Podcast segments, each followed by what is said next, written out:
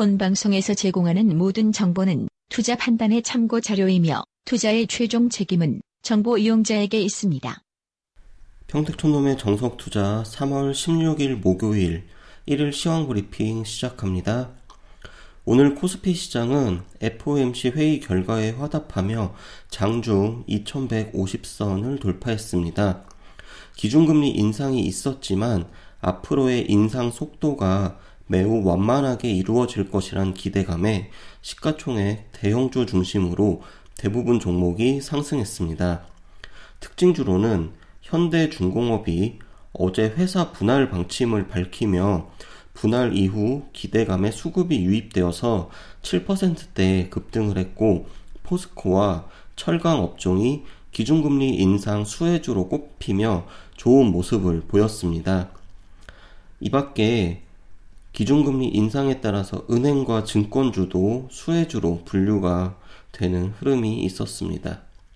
삼성전자는 장중 210만원을 돌파하며 연일 사상 최고치를 경신 중입니다. 코스닥에서는 달러 약세 전망에 IT주를 중심으로 실적 호전 기대감에 수급이 유입되었습니다. 셀트리온이 유상증자 루머를 불식하며 상승을 했고 정치인 테마주 중에서는 인맥보다는 정책과 관련한 테마주가 오늘도 상승하는 모습이 나타났습니다.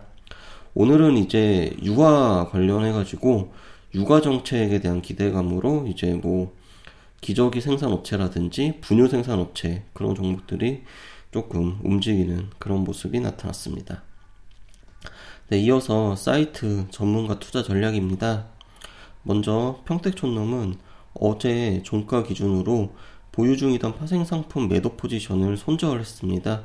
그리고 오늘 시가에 선물 같은 경우 281.75 기준으로 매도를 해가지고 단기로 청산했고 종목 선물 같은 경우에는 추세 매매 8개 중에 4개는 오늘 종가에 청산했고 2개는 신규로 편입했습니다. 종목 선물 단기 매매는 청산과 신규 진입을 반복하고 있습니다. 시황 전망에 대해 평택촌놈은 이렇게 밝혔습니다.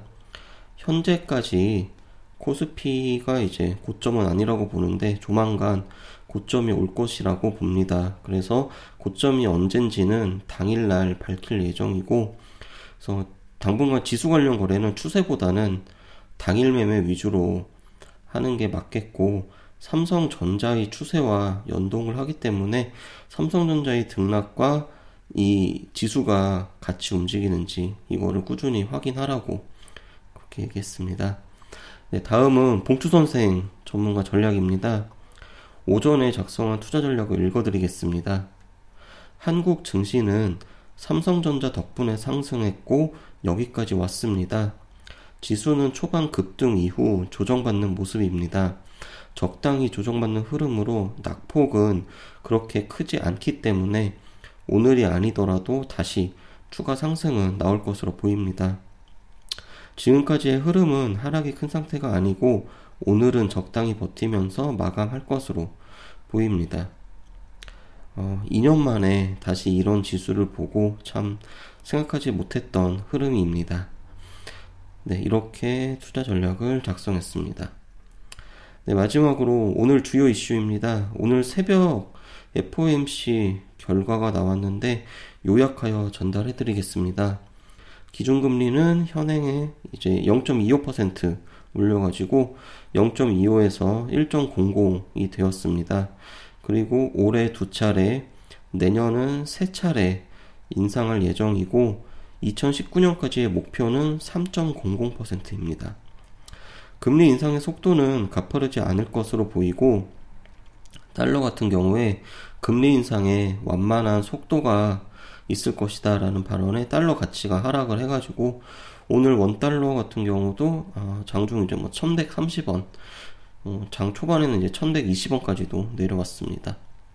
미국의 주식시장은 이 금리 인상을 호재로 받아들였고 어제 이제 우리나라 야간 선물 시장도 발표 이후에 급등을 했습니다.